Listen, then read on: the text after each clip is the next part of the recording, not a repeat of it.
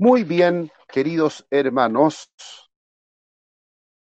vamos a dar comienzo a nuestro estudio bíblico de esta noche. Estamos en el Evangelio según Juan y hoy nos corresponde comenzar el estudio acerca del capítulo 13, el capítulo 13 del Evangelio según Juan. Vamos a orar a Dios para pedirle su sabiduría, entendimiento, dirección, para poder emprender este momento de enseñanza y compartir y aprender las lecciones, las lecciones prácticas para la vida espiritual que contiene cada uno de los capítulos.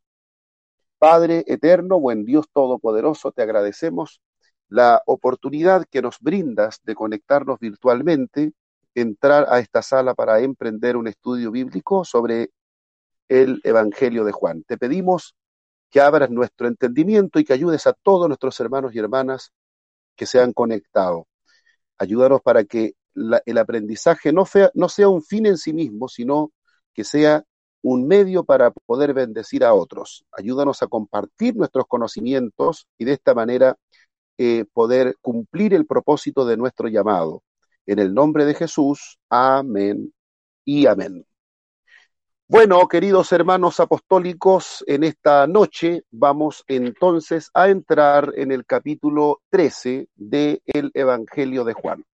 Tengo que decir que desde el capítulo 13 en adelante vamos a tener eh, una, una sección nueva, esta es una sección nueva, donde se comienza a preparar, Jesús comienza a preparar a los suyos para lo que será la pronta crucifixión.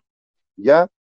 Eh, en los primeros capítulos, en los primeros capítulos, ha mostrado Jesús, o, y, el escritor, eh, que en este caso es el evangelista Juan, nos ha mostrado los milagros, las señales, las siete señales que ya hemos estudiado, hasta el capítulo 11, en el 12 será preparado, ungido para su respectivo eh, martirio, crucifixión, y a partir del capítulo 13, entonces comenzamos ya a hablar de un ministerio de Jesús, pero un poco más reducido. No un ministerio público tan eh, con tanta fama, sino que ahora un ministerio público más reducido. Hemos tenido la reciente entrada a Jerusalén, lo vimos la semana pasada, Jesús ha entrado en Jerusalén, está en su última semana y en esta última semana Él se va a dedicar a sus discípulos. Él va a hacer cosas muy importantes para consolidar la fe de los discípulos, va a entregar las últimas lecciones y se va a preparar para eh, la cruz, se va a preparar para ser llevado a la cruz y de la cruz a la resurrección y a la gloria. Ya comienza esta segunda sección a partir del capítulo 13 con una acción que tiene muchísimo significado, como es el lavamiento de los pies. ¿Ya? Eso es lo que habla el capítulo 13 de Juan. Ojalá que ustedes puedan leerlo o lo hayan leído y los que no, dense el tiempo para poder leerlo.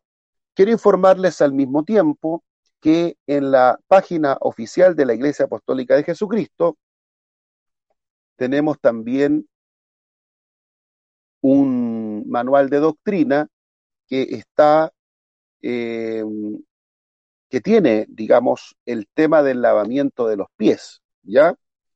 Y ahí se explica más en detalle lo que vamos a abordar en esta tarde. Bueno, el capítulo 13, queridos discípulos, queridos hermanos, este capítulo eh, podríamos decir que va orientado en cuatro importantes direcciones. Primero, se establece la relación de Jesús en su calidad de hombre con su Padre.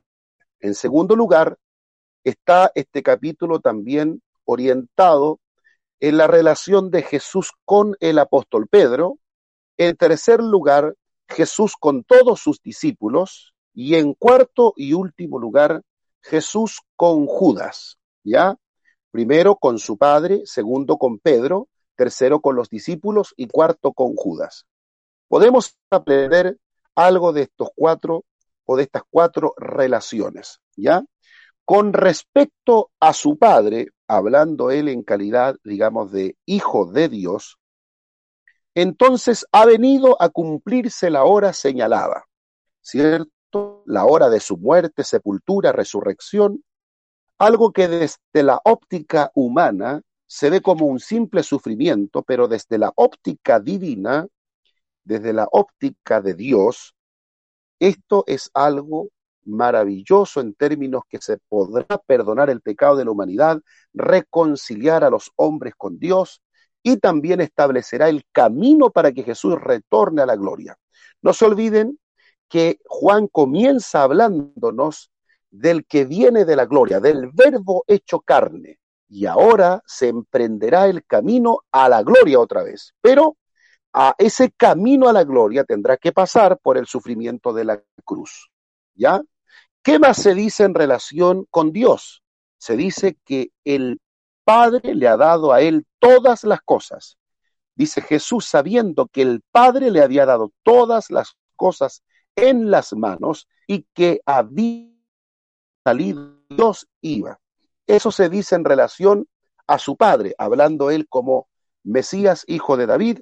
El Padre le ha dado todas las cosas. Aquí estamos ya hablando de que él es, tiene derecho a la realeza porque es el heredero total y absoluto. Todo está bajo sus pies y cuando decimos todo, principados, huestes, ángeles, potestades, el mundo, el, universo, espíritu, riqueza, poderío, señorío, honra, gloria, todo, absolutamente todo está bajo su autoridad le ha sido dado a él. Eso es lo que se dice con respecto a la relación de Jesús con su Padre. Él, en este momento, ¿cierto? Se, cuando, cuando está a punto de lavar los pies de los discípulos, aquí se dice algo interesante y quiero que noten ustedes la relación. Dice, versículo 3, sabiendo Jesús que el Padre le había dado todas las cosas en sus manos, y que había salido de Dios y a Dios iba, se levantó de la cena y se quitó su manto y tomando una toalla se la ciñó. O sea, el saberse totalmente enriquecido lleva a Jesús a una actividad de total servicio. Y esto es lo que vemos, eh, lo que podemos aprender, ¿cierto? Porque él podría haber dicho, ahora tengo todo, todo me ha sido dado, tengo todo bajo mis pies, todo está en mis manos, ahora que me sirvan los demás. No, al contrario, cuando Él recibe todo en sus manos, todo le ha sido dado, es cuando Él toma un lebrillo y, se quita su manto y toma la toalla, se la ciñe. O sea, vemos, veamos el contraste en esto.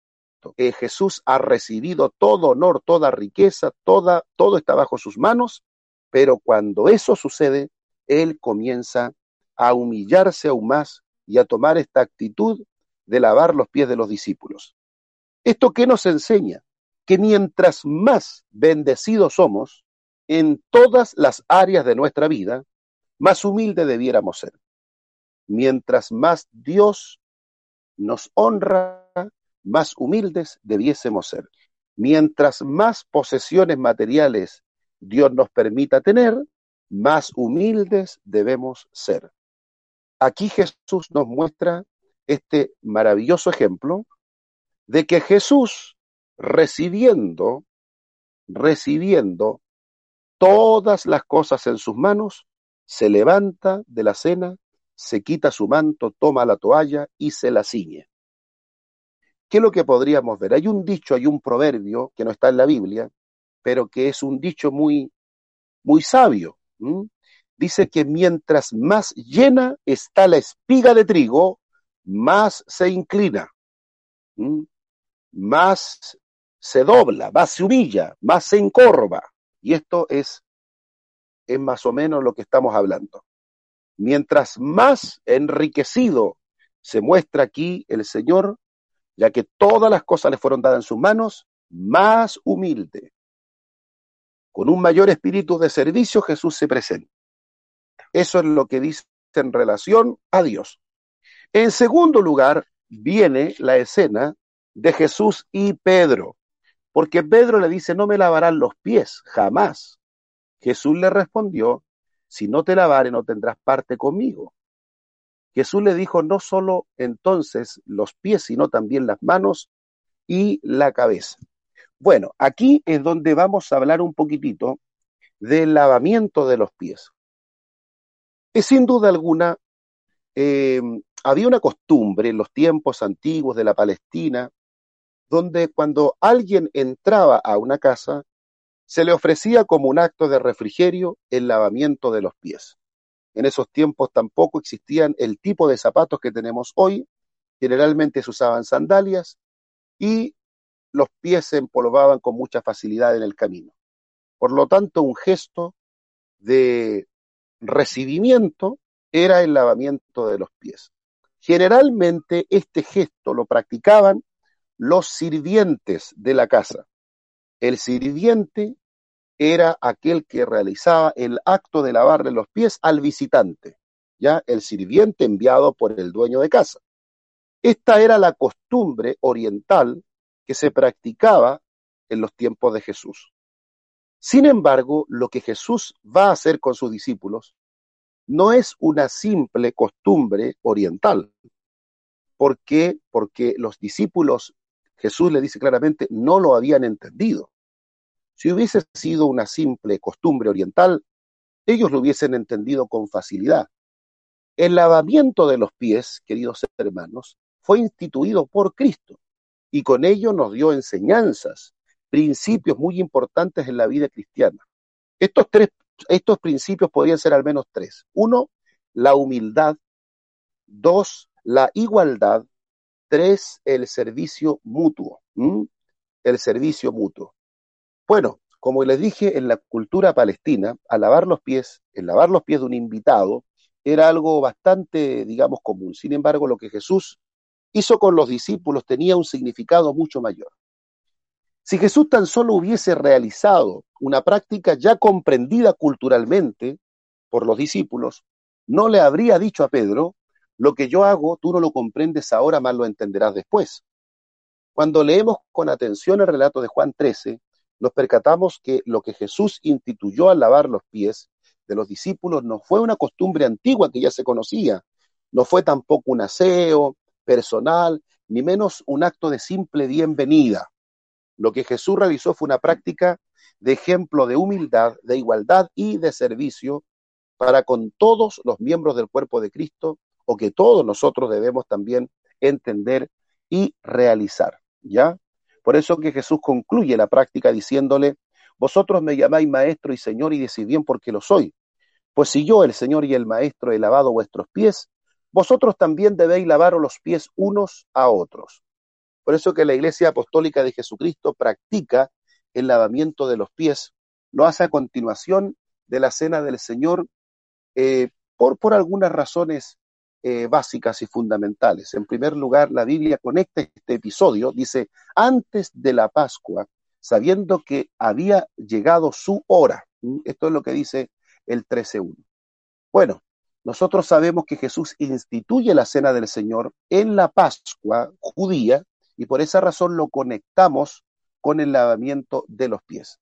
El lavamiento de los pies nos enseña que debemos servir a Dios con un espíritu de humildad, que el orgullo y la altivez no deben habitar en nuestra vida. Además, nos da una importante lección de igualdad, ya que delante de Dios todos los redimidos poseemos el mismo valor, ya que hemos sido comprados con el mismo precio, el precio de la sangre de Cristo, y por lo tanto en su iglesia no deben existir los clasismos, las discriminaciones que son propios de aquellos que no conocen a Dios. Y finalmente, el lavamiento de los pies también es una invitación al servicio cristiano.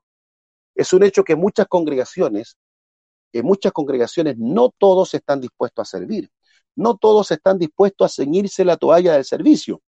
Eh, hay un estudio que señala que del 100% de una congregación, el 60% no tiene intenciones de servir en su iglesia. Hay un 20% que sirve ocasionalmente y hay tan solo un 20% comprometido, ahí estaría el, el 100%, pero la gran cantidad de las personas no tienen mayores intenciones de prestar un servicio en la iglesia. Y eso es triste. Eh, eh, eh, ¿Por qué? Porque lo que Jesús nos muestra con este acto de lavar los pies es humildad, es igualdad, pero también es servicio. Así que esta es una ordenanza de suma importancia que debemos dimensionar a través del tema de la humildad, a través del tema de la igualdad y del servicio. ¿Ya? bueno, Apresuradamente Pedro, ¿cierto? Como todos lo sabemos, un, hombre bastante apresurado, él eh, inmediatamente quiere hablar y decirle, no, Señor, tú no me lavarás los pies. Se opone, pero Jesús tiene que corregirlo. No solamente se opuso ahí, también se opuso en un momento cuando Jesús eh, tenía que ser crucificado, el capítulo 16 de Mateo, versículo 21 al 23, nos dice que Pedro se estaba oponiendo a la crucifixión y ahí estábamos, estaba prácticamente Satanás hablando por él. Bueno, aquí Pedro se opone, pero Jesús lo corrige y le dice, si no te lavo los pies, no tendrás parte conmigo. Entonces aquí estamos hablando de un lavamiento muy importante eh, un lavamiento que simbolizaba claramente un lavamiento de carácter espiritual. Este, este, este acto de lavar los pies tenía, que, tenía una connotación mucho más profunda para los discípulos. ¿Ya? Bueno, ¿qué podemos aprender de esta lección? Lo que podemos aprender de que Jesús quiere realizar una obra completa a los discípulos, quiere que ellos estén lavados, lavados para realizar su posterior servicio, lavados para poder emprender posteriormente el ministerio, lavados para poder realizar el trabajo que tiene que hacer partiendo de Jerusalén, Judea y Samaria. Pero el lavamiento de los pies también, como les decía, es un símbolo importante que nos habla de la humildad que debemos tener para con nuestros hermanos nos habla de la trituración de nuestro orgullo, de nuestra altivez y también del espíritu de servicio que debemos tener para que de esa forma nosotros podamos imitar a nuestro Señor Jesús. Queridos hermanos, que nosotros somos lavados hoy día, somos lavados no por el, agua del lavamiento de los pies que se puede practicar en la Santa Cena, somos lavados por la sangre de nuestro Señor Jesucristo y también por la aplicación de la palabra. La Biblia dice en el capítulo 1, versículo 5 al 10 del Evangelio de Juan, que el Señor, la sangre de Cristo, es la propiciación por todos nuestros pecados. Vamos a leerlo. Si decimos que tenemos comunión y andamos en tinieblas, mentimos si no practicamos la verdad. Pero si andamos en luz, como Él está en luz, tenemos comunión unos con otros y la sangre de Jesucristo, su Hijo, nos limpia de todo pecado. Ahí tenemos entonces que para la limpieza de nuestros pecados está la sangre de Cristo. Y también, por supuesto, la aplicación de la palabra.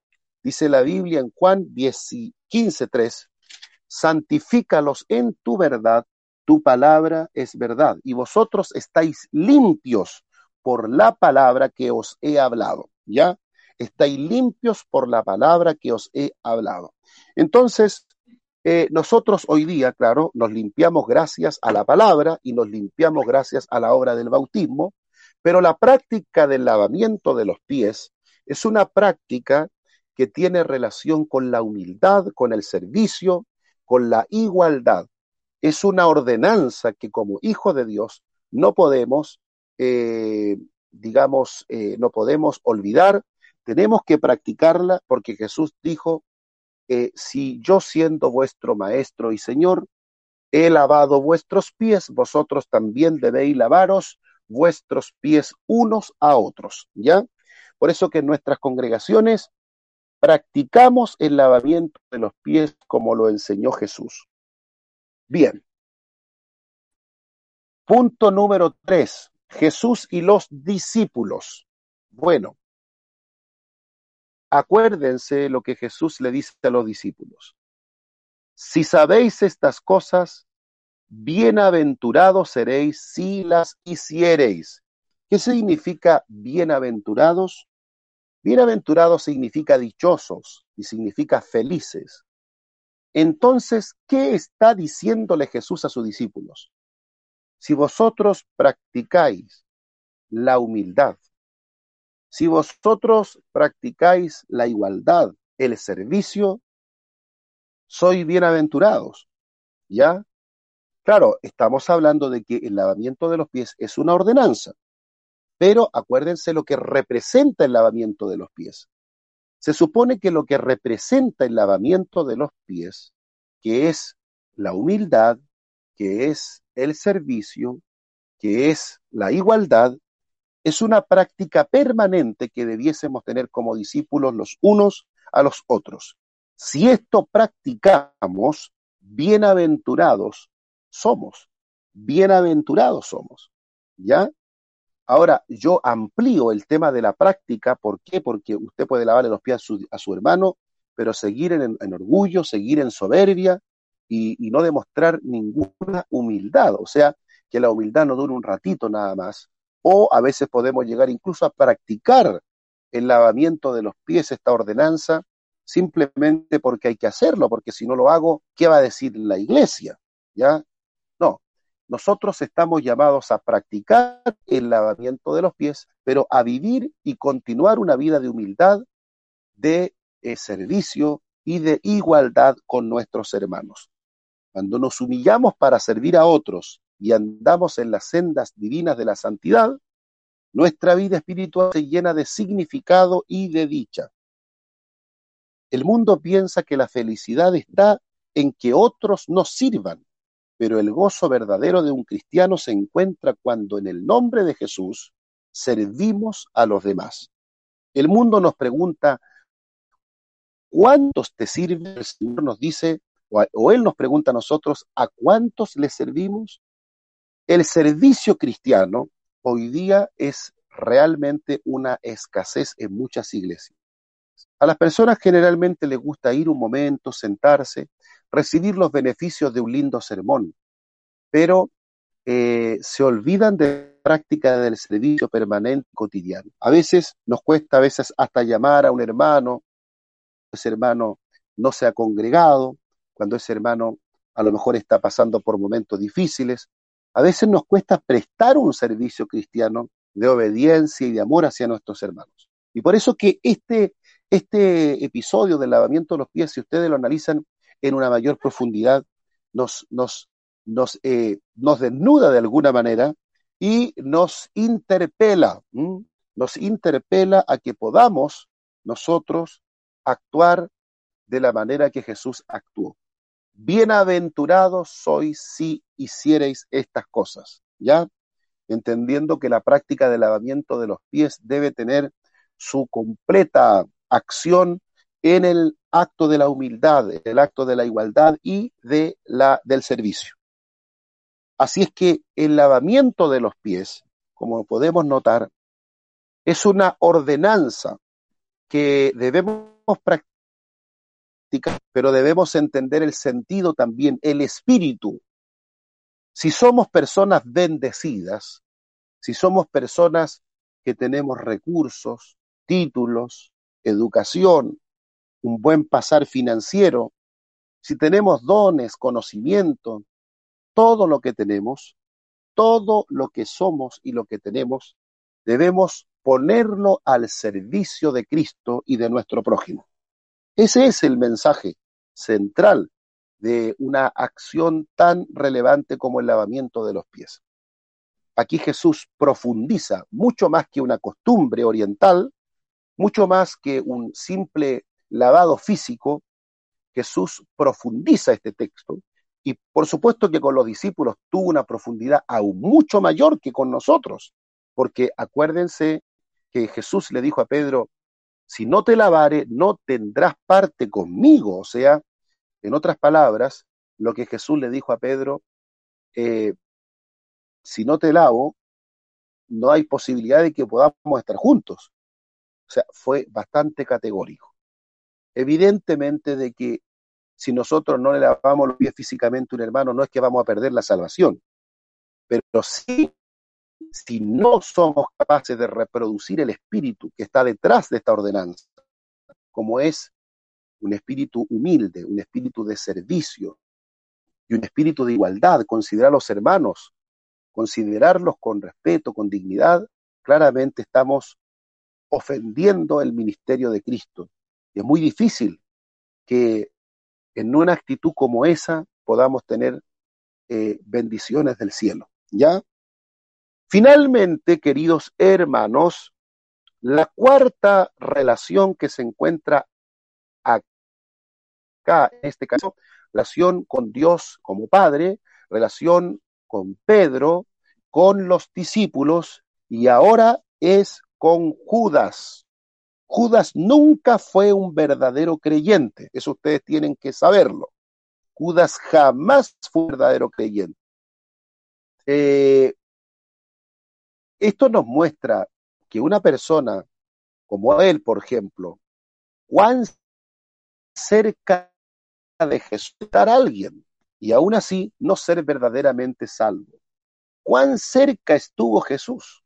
O sea, estuvo Judas de Jesús. Tuvo el mejor maestro que alguien ha tenido en la historia. Tuvo el mejor enseñador. Tuvo el mejor profeta. Tuvo el más poderoso de todos. El, más sabio de todos. Y sin embargo, Judas fue quien fue, porque nunca también se entregó de verdad a Cristo. Y siempre había en él una actitud, una actitud réproba, una actitud como la que vimos hace unos días atrás, donde él dice que se preocupaba supuestamente de los pobres, pero había solicitado vender el nardo puro para él robar de la bolsa. Jesús, en ese momento, señala en la cena que uno le va a entregar, que uno va a ser el traicionero. Los discípulos están muy preocupados, pero Jesús termina diciendo que a quien yo diere el pan mojado, aquel es. Y mojando el pan, lo dio a Judas Iscariote, hijo de Simón. Bueno, una práctica muy importante. Vamos a ir un poquito a la cena judaica.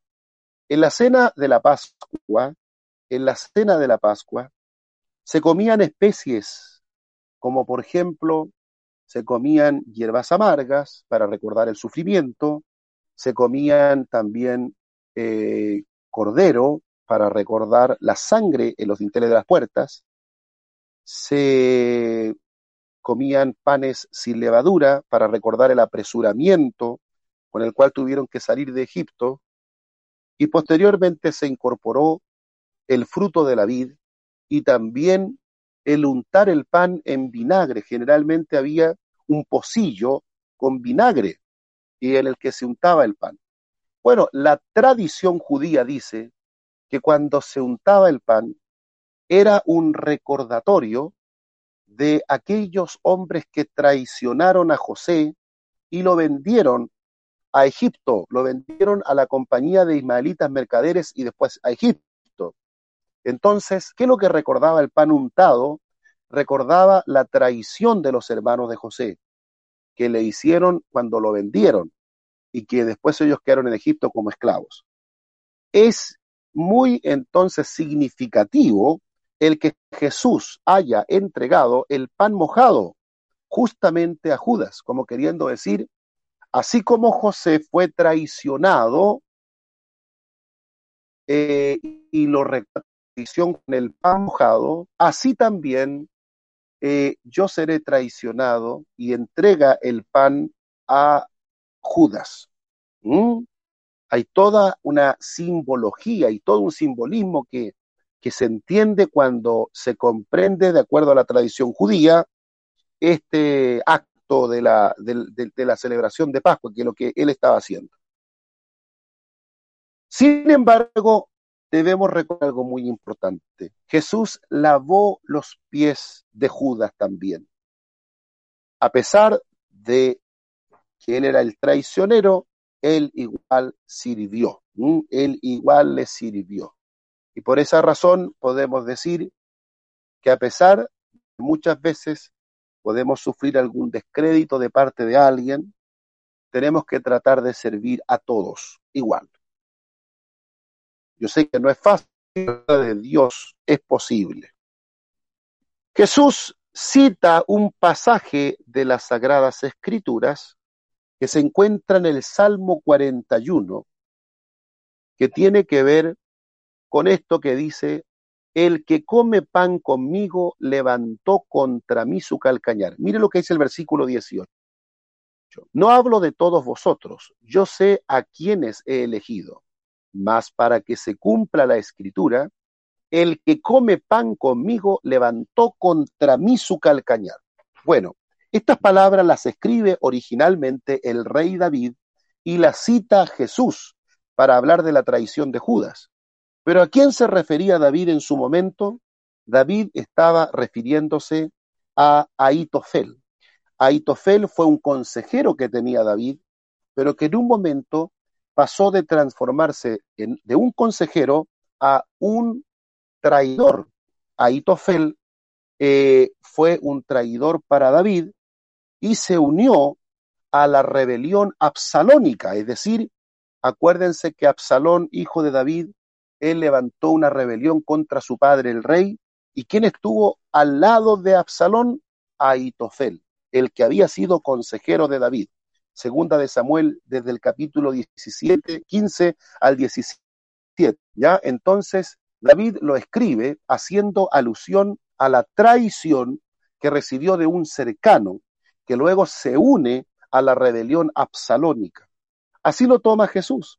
Jesús toma entonces la rebelión, la traición de Judas con el mismo texto que David escribe para aplicarlo a, en este caso, a la traición de Judas. Ya, por eso que dice el texto, el que come pan conmigo levantó contra mí su calcañar. Eh, bueno, sin embargo, no debemos olvidarnos, queridos hermanos, que todo esto estaba previsto desde antes de la fundación del mundo. Eh, la traición de Jesús estaba profetizada. Claramente nosotros debemos entender aquí que una vez que suceden las cosas, ¿cierto? Eh, no debemos olvidarnos de que todo sucede para que se cumpla la escritura. Ahora bien, uno puede preguntarse, ¿y tiene Judas responsabilidad entonces si está predestinado o predeterminado que él sería el traidor? Bueno, nosotros creemos que existe claramente un misterio entre lo que Dios predetermina y entre la voluntad o libertad humana para hacer lo bueno y lo malo. Existe ahí un misterio que no hay que desconocer, pero ambas cosas pueden coexistir en la sabiduría divina. Es decir, aun cuando Dios lo haya predeterminado, aun cuando Dios lo haya anunciado, Judas no puede eximirse de responsabilidad. Bueno, quiero finalizar diciéndoles, todos ustedes conocen el caso de lo que sucedió posterior a la traición. Judas se arrepintió, derramó lágrimas, sin embargo, ese arrepentimiento no fue el arrepentimiento genuino que la Biblia habla del pecador. ¿Por qué? Porque él llegó al suicidio. Desde esa perspectiva, Judas no hizo lo correcto.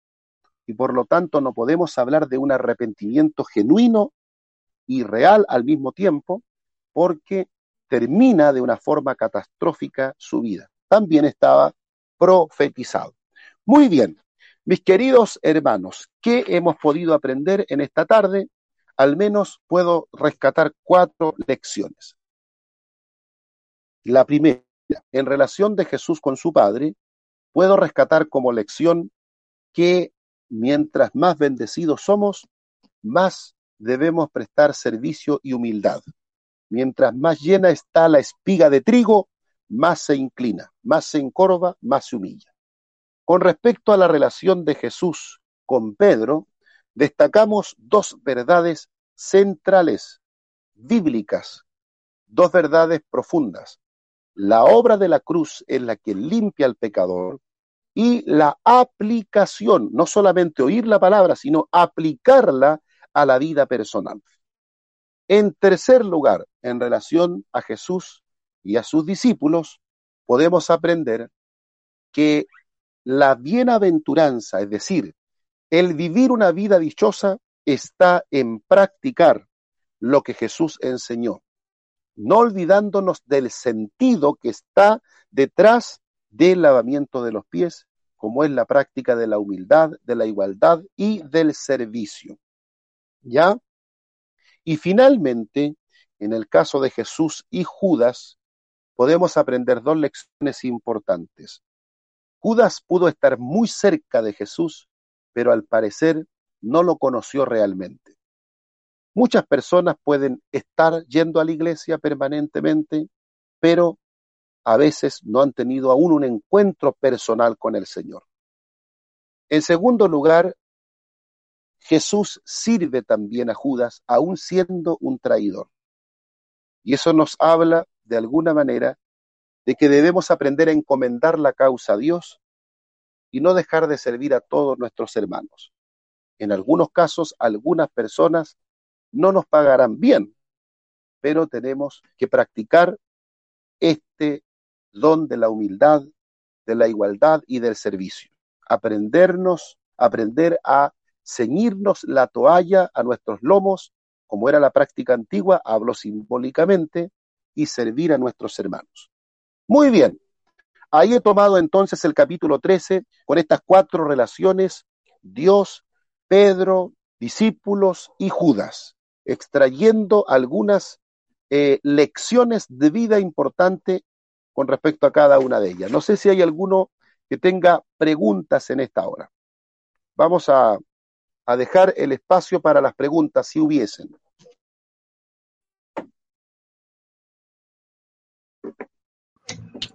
Eh, obispo, yo tengo una pregunta. A ver, Maggie, adelante. Eh, usted habló de la discriminación, que no teníamos que discriminar. Y hoy en día, bueno, la sociedad lo que está de moda es la homosexualidad, el transgénero, cambiarse el género. ¿Qué pasa si esas personas eh, llegan a la iglesia? ¿Cómo las tenemos que recibir? Eh, ¿qué, ¿qué, es el accionar? Porque, por ejemplo, un transgénero es muy difícil eh, saber su pasado, pero sabemos que es algo que no es natural ni es normal. Y lo otro también el accionar frente, no sé, a, estaba pensando en el caso de Ámbar, que fue como súper mediático. ¿Qué pasa si llega un Hugo, así creo que se llamaba el, el, padrastro, o la mamá de Ámbar a la iglesia, cuál es nuestro accionar y cómo, cómo debe reaccionar. O sea, estamos partiendo desde la base de que no se debe discriminar.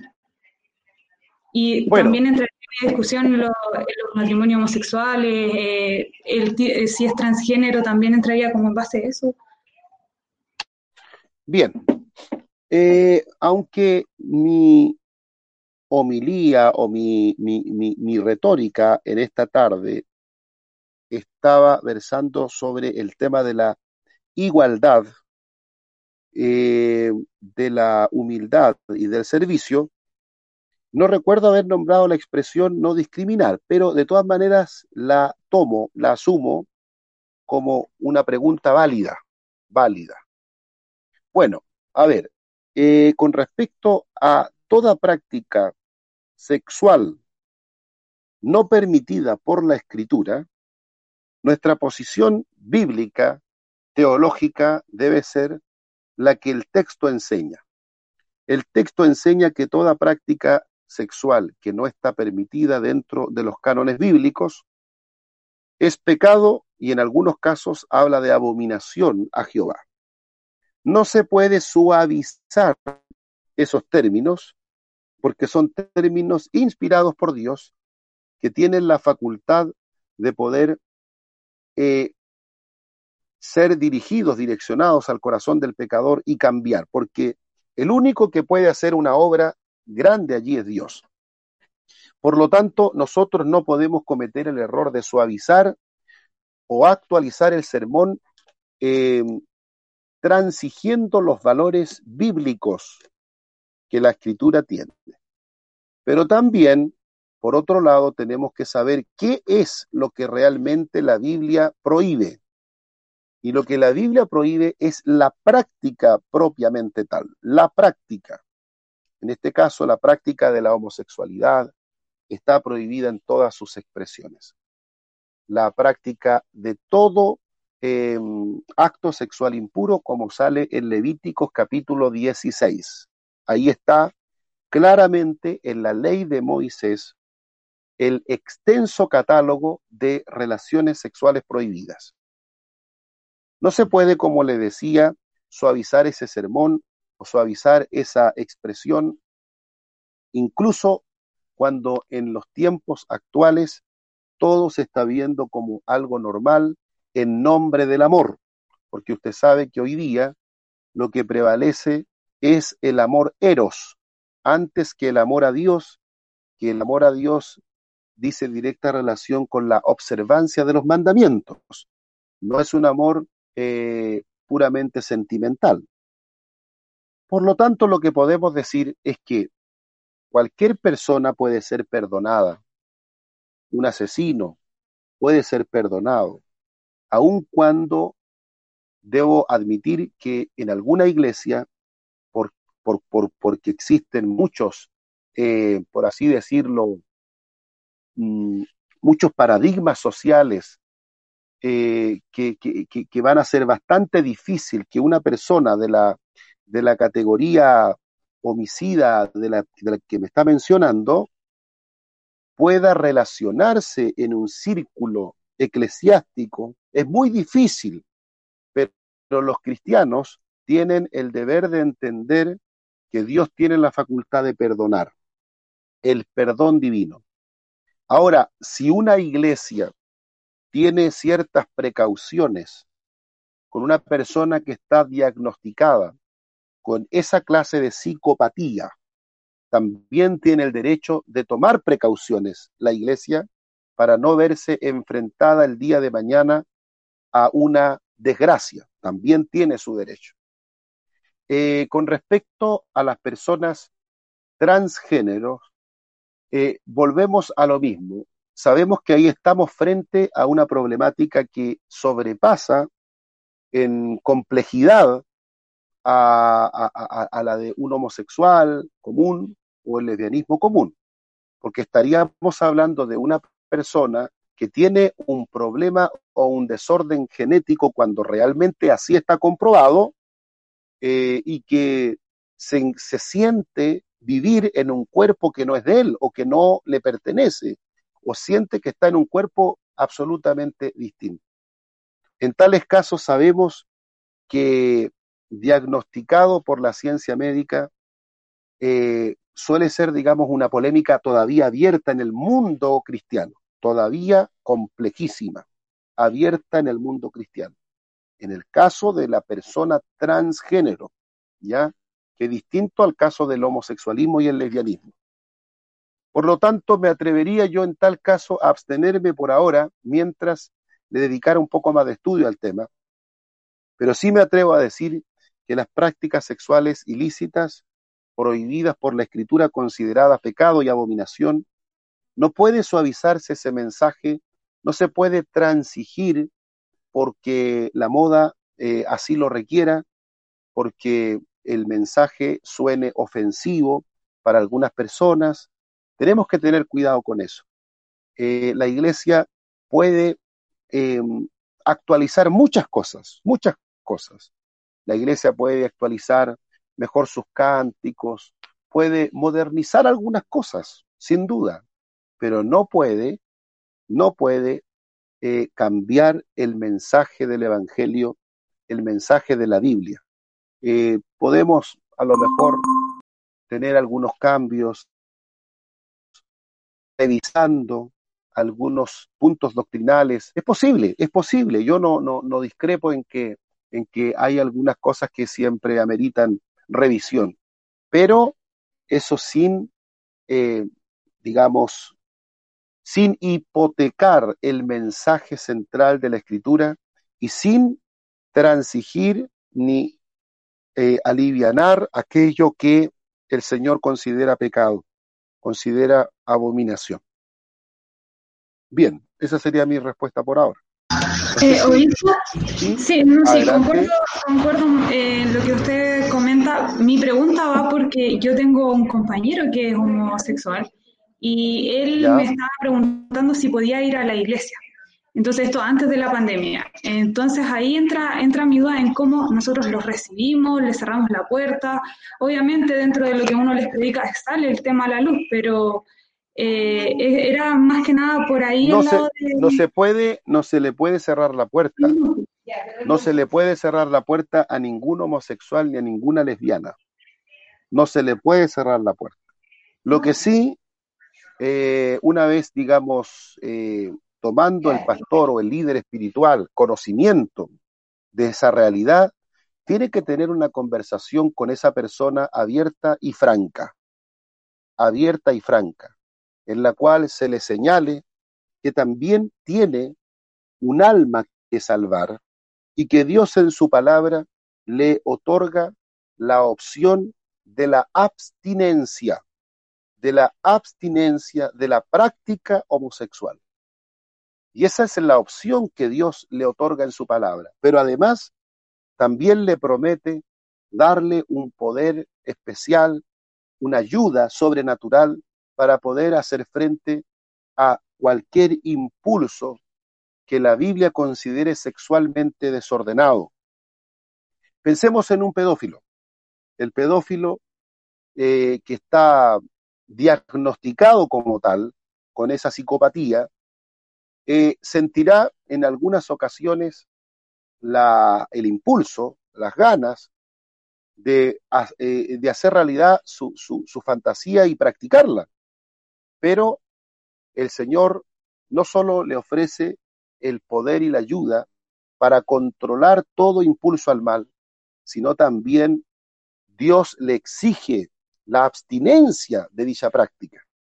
Por lo tanto, eh, es el camino que debemos nosotros presentar, de no poderlo cumplir la persona y de entregarse abiertamente a la vida disoluta o esta vida sexual prohibida por la escritura, entonces la iglesia tiene la facultad otorgada por el Evangelio de practicar la excomunión, la excomunión de tal persona. Eso es bíblico.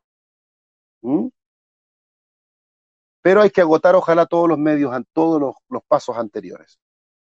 Pero no se puede, de buena y primera, rechazar, cerrar la puerta. Creo que eh, sí, nosotros como pastores estamos hoy día, eh, por así decirlo, eh, estamos siendo cada vez más exigidos por la sociedad moderna a poder prepararnos para lo que venga prepararnos para enfrentar nuevas realidades, como por ejemplo eh, divorcios, parejas que vienen simplemente en concubinato, que se juntaron, criaron hijos, que no tienen intención de formalizar, eh, todas aquellas cosas, eh, todos los nuevos conceptos, incluso hasta de familia, vamos a tener que revisar en algún momento para poder saber dar respuesta a nuestros tiempos. Adelante. Gracias por tu pregunta, May. Gracias a usted por su respuesta. ¿Hay alguien más? Obispo, ¿me escucha? Sí, claramente. Obispo, mencionó ordenanza, pero también mandamiento. ¿Cuál es la diferencia? Gracias. Eh, a ver, generalmente podríamos decir que en algunos contextos no tiene mayor diferencia, ¿ya? No tiene mayor diferencia. Eh, en el contexto de la legalización hoy día, de, o, la legalidad hoy día, hay una diferencia, ¿cierto? Por ejemplo, eh, generalmente las ordenanzas son aquellas que van eh, complementando lo que dice una determinada ley. ¿Ya? Pero yo estoy usando el término en forma absolutamente sinónima, de tal forma que a veces digo ordenanza, refiriéndonos a una orden, ¿cierto? Y a veces digo mandamiento, porque Cristo lo ordena como un mandato. De tal forma que eh, mi, digamos, eh, la pluralidad de conceptos que pueda estar utilizando con respecto al lavamiento de los pies, no la debieran considerar como algo, digamos, como que estoy haciendo una diferencia entre mandamiento y ordenanza. ¿Ya? En la tradición judía sí existen diferencias con respecto a los hukim y a las misvot, que son los conceptos hebreos, ¿cierto? Eh, con respecto a ordenanzas y mandamientos. Pero con el tema que estoy tratando, no, no se, no se preocupen por eso porque eh, me estoy refiriendo a un mandamiento ordenado por Cristo. ¿Hay alguien más que desee hacer alguna pregunta, queridos hermanos? Están muy buenas las preguntas esta noche.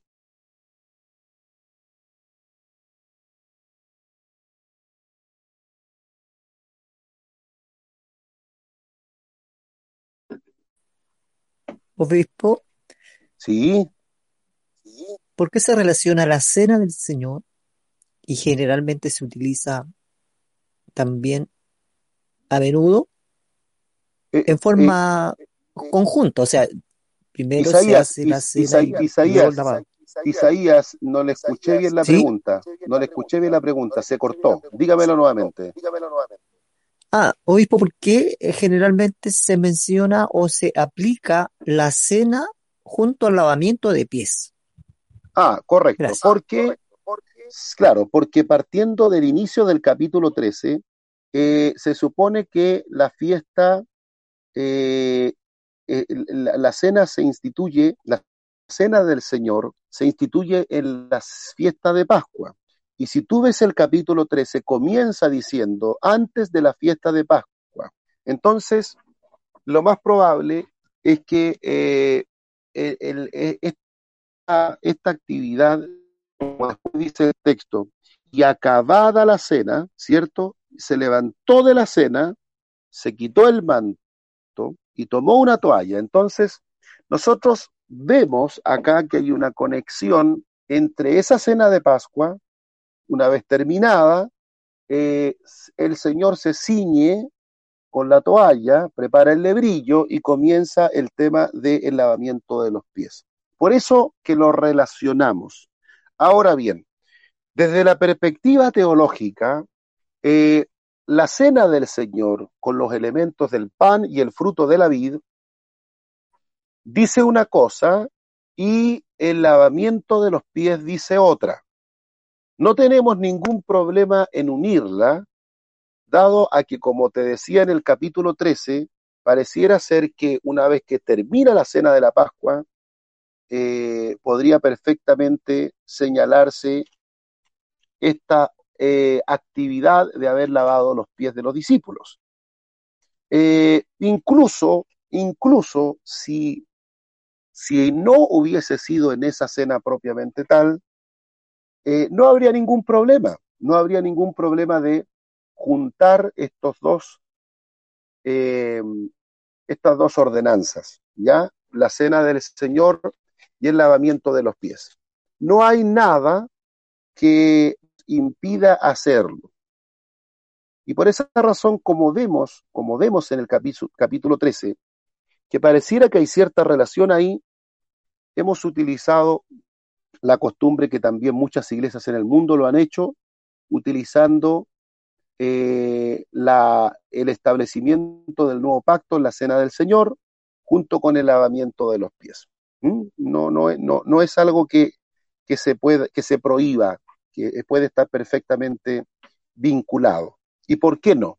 ¿Por qué no si ese que derramó su sangre y, y, y que nos enseñó que el partimiento del pan nos hablaba de su cuerpo crucificado, partido por nosotros, y el, tomar el jugo de la vid nos señalaría la sangre del Señor Jesús. Eh, ¿Por qué no relacionarlo con el acto de humildad, de servicio, de entrega total? ¿Mm? Perfectamente se relacionan hasta cierto punto. Adelante.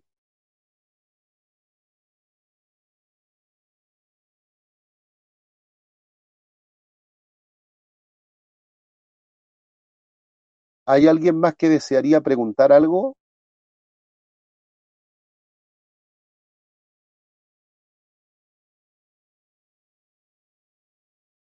Muy bien. Si no hay ninguna Obispo, persona más, sí, una última pregunta. por favor. Hay, hay un, hay una reflexión en Corintios, si se puede decir, acerca de la cena del Señor, de tomarla indignamente. Hablamos de la Perfecto. misma forma del lavamiento de pies. ¿Es lo mismo? No, no es lo mismo. Eh, con respecto al tomar la cena indignamente, eh, hay que tener en consideración lo que dice el texto cuando termina la expresión. Vamos a verlo. Dice, pero al anunciaros esto que sigue, no os alabo. Estoy leyendo primera de Corintios 12, perdón, 11, 17. Porque no os congregáis para lo mejor, sino para lo peor. Pues en primer lugar, cuando os reunís como iglesia, oigo que hay entre vosotros divisiones y en parte lo creo. Porque es preciso que haya entre vosotros, haya disensiones, para que se hagan manifiestos entre vosotros los que son aprobados. Cuando reunís, pues, esto no es comer la cena del Señor. Fíjense lo que sucedía en la cena. Porque al comer cada uno se adelanta a tomar su propia cena, y uno tiene hambre y otro se embriaga. Pues que no tenéis casas en que, en que comáis y bebáis, o menospreciáis la iglesia de Dios y avergonzáis a los que no tienen nada. ¿Qué os diré? Os alabaré, en esto no os alabo. Bueno, si ustedes se dan cuenta, este es el contexto en el que Pablo después va a pronunciar esa sentencia de cuidado con comer indignamente. Lo que sucede es que en la fiesta del, de, en este ágape fraterna, se embriagan y eso no puede ser comer la cena del Señor. ¿Ya? Si no, si tú te embriagas, como dice el capítulo 10 del libro de Levítico, cuando se le prohibió beber vino y sidra a los hijos de Aarón cuando ministraran en el santuario, no eres capaz de discernir entre lo santo y lo profano. Entonces, claramente no estás comiendo allí la cena del Señor, lo que, lo, lo que, lo que señala el texto. O sea, hay que practicar esta ordenanza con compungimiento, con conocimiento de causa, saber lo que estamos comiendo. Ya, por eso que dice, de, manera que cualquiera que comiere o bebiere este pan del Señor indignamente será culpable de cuerpo y de sangre del Señor. Si respetamos el contexto, se referiría a eso. Aquellos que se embriagaban y de esa manera participaban de la cena del Señor. No tiene que ver con una indignidad de decir yo le fallé a Dios y por lo tanto no voy a tomar la cena del Señor. Porque si se tratara de esa clase de indignidad, ninguno, absolutamente ninguno, podría ni siquiera acercarse a tomar la cena del Señor. Pero tampoco significa de que podemos hacer lo que queramos, vivir la vida disoluta que queramos, igual me presento a tomar la cena del Señor. No. Tenemos que entrar con una actitud de arrepentimiento, de confesión de pecado, de perdón, y de esa manera presentarnos delante del Señor, conociendo que lo que vamos a practicar tiene un significado importante, vinculado directamente a la muerte de Jesús, a la redención, la justificación, la expiación de nuestros pecados. ¿Ya? Eso sería el comer indignamente de acuerdo al contexto bíblico. Adelante.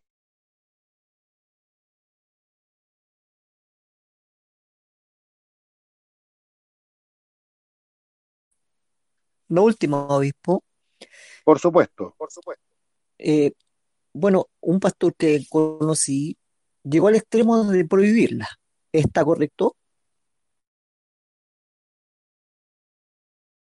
Se me cortó la última frase, quedé hasta prohibirla. ¿Qué dijo después? ¿Está correcto prohibirla? Porque se dio cuenta de probablemente la calidad o de, de, de la estimación que tenía de los hermanos y finalmente la prohibió, nunca la realizó. No, no está correcto, porque el texto dice claramente, por tanto, pruébese cada uno a sí mismo y coma así del pan. Hay un imperativo en el versículo 18. El mandamiento es probarnos. Ahora, si tenemos pecado, el texto dice, abogado tenemos para con el Padre Jesucristo el justo y su, su sangre nos limpia de todo pecado. Si tenemos rencores, podemos perdonarnos.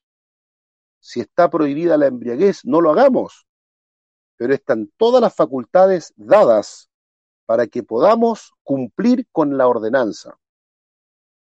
Coma así del pan y beba de la copa. Por lo tanto, eh, no se puede prohibir. No somos quien para prohibirla. Adelante, ¿alguna última pregunta?